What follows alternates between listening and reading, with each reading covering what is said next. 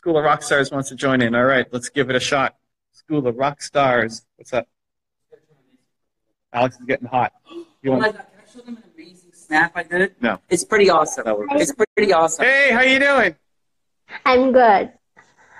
Like, I have a question. Uh, yesterday, I spoke with my friend. Like, uh, she's already married, Okay. uh, and like, uh, she's telling her problem. Like, uh, she wants to do a job, but like, uh, she's not getting support from her husband, it seems. And also, like, uh, she uh, advised her to speak with uh, her brother and dad. Okay. So, uh, like uh, she told, like uh, I already told, uh, they already know the situation um, that my ma- my husband is not listening to anyone's like uh, uh, uh, uh, he is not listening to any other people like uh, and he's not at all supportive.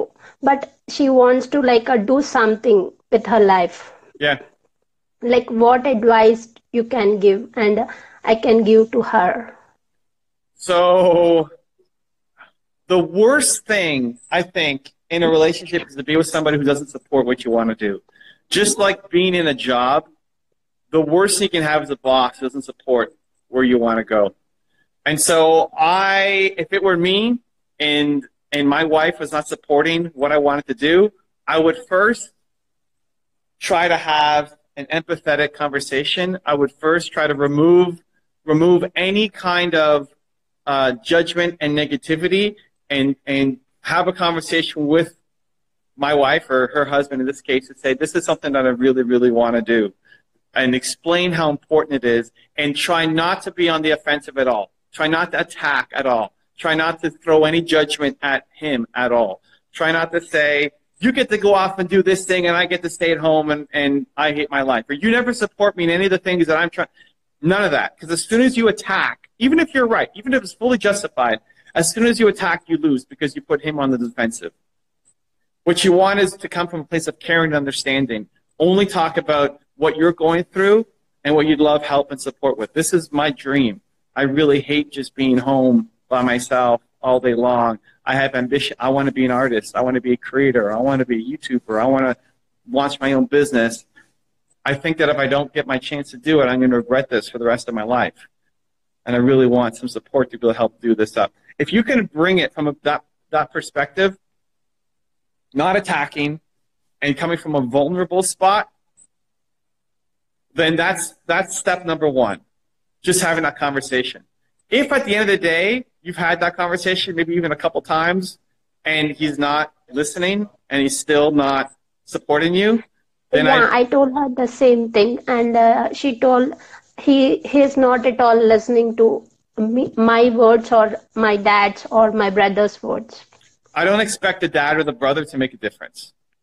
Okay. I would still I would still think about your this the conversation and was there any kind of blaming or negativity or judgment against him. Because most people say they do it but if you look at like listen to the, the conversation they didn't. And so I really focus on like zero attacking of him even if it's fully justified because you're just going to put him on the defensive.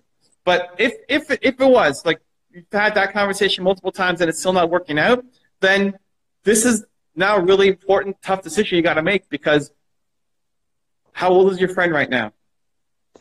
She's of my age, like uh, 25 or 26. Okay, 25, 26. She's going to live, by the time she gets to the end, she's going to live for another 100 years. Right? Like our lives are getting longer. She's got 100 years left. She's got 100 years of this coming up. And is that the life that she wants?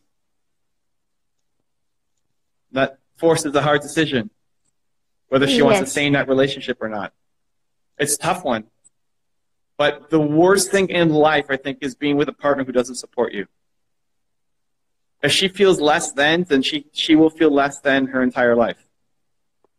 Like, uh, I also advise the same thing, but like uh, she's telling me, like, I'm afraid of other relationship, like uh, going into other relationship or a remarriage or something else like that. So Yeah. she told me. Making a decision out of fear is never the right decision. Making decisions because you're afraid to do something else is not the right path. And some people may judge her. Some people may judge her for being divorced or or getting out of a relationship. But that's still better than being in the wrong relationship for the next hundred years. Right? And so I think sometimes people have a hard time um, being able to to see the bigger perspective. Right? It's easy to stay in the relationship because there's another day and one more day and one more day. But then those days add up and fast forward, you're already 40 years into this relationship and you just hate your life even more. And so if she compounds, that's what I try to do. Whenever I'm afraid to make a decision, I, I imagine what would happen if I didn't take action for the next 50 years. Like, she's got a hundred more years of this happening. A hundred more years of this relationship. And it's like just going to get worse. And so she's not able to live for her life or do the things that she wants to do ever. Right? So, like, she's a slave for the rest of her life. That's what's going to happen. And so I, I, that's what I do to myself. I just make it so painful that then it forces me to do the thing that I'm afraid to do. And that people may hold it against her. Um, divorce is a lot more common than it used to be. I don't know about the cultural differences, and you know, it may be more difficult in in her culture Yeah. than here. In India, in India, it's like a uh, difficult. Yeah, it's it's real. But what's the alternative? You're a slave for the next hundred years. yes. So I would do my best to make the relationship work. I would do my best to have those honest conversations, the non-judgmental. Like if, if you are coming from that place, like if your friends come from that place of just being absolutely vulnerable and saying like this is just really important to me, and I feel like I'm going to hate my life forever if I don't get my chance to go off and do this thing, and he's not supportive of that.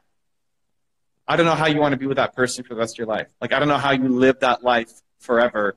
It's it's just it's crazy. You're a slave for the rest of your life.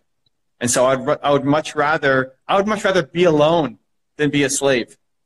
I'd much rather never have a relationship again than be somebody's slave.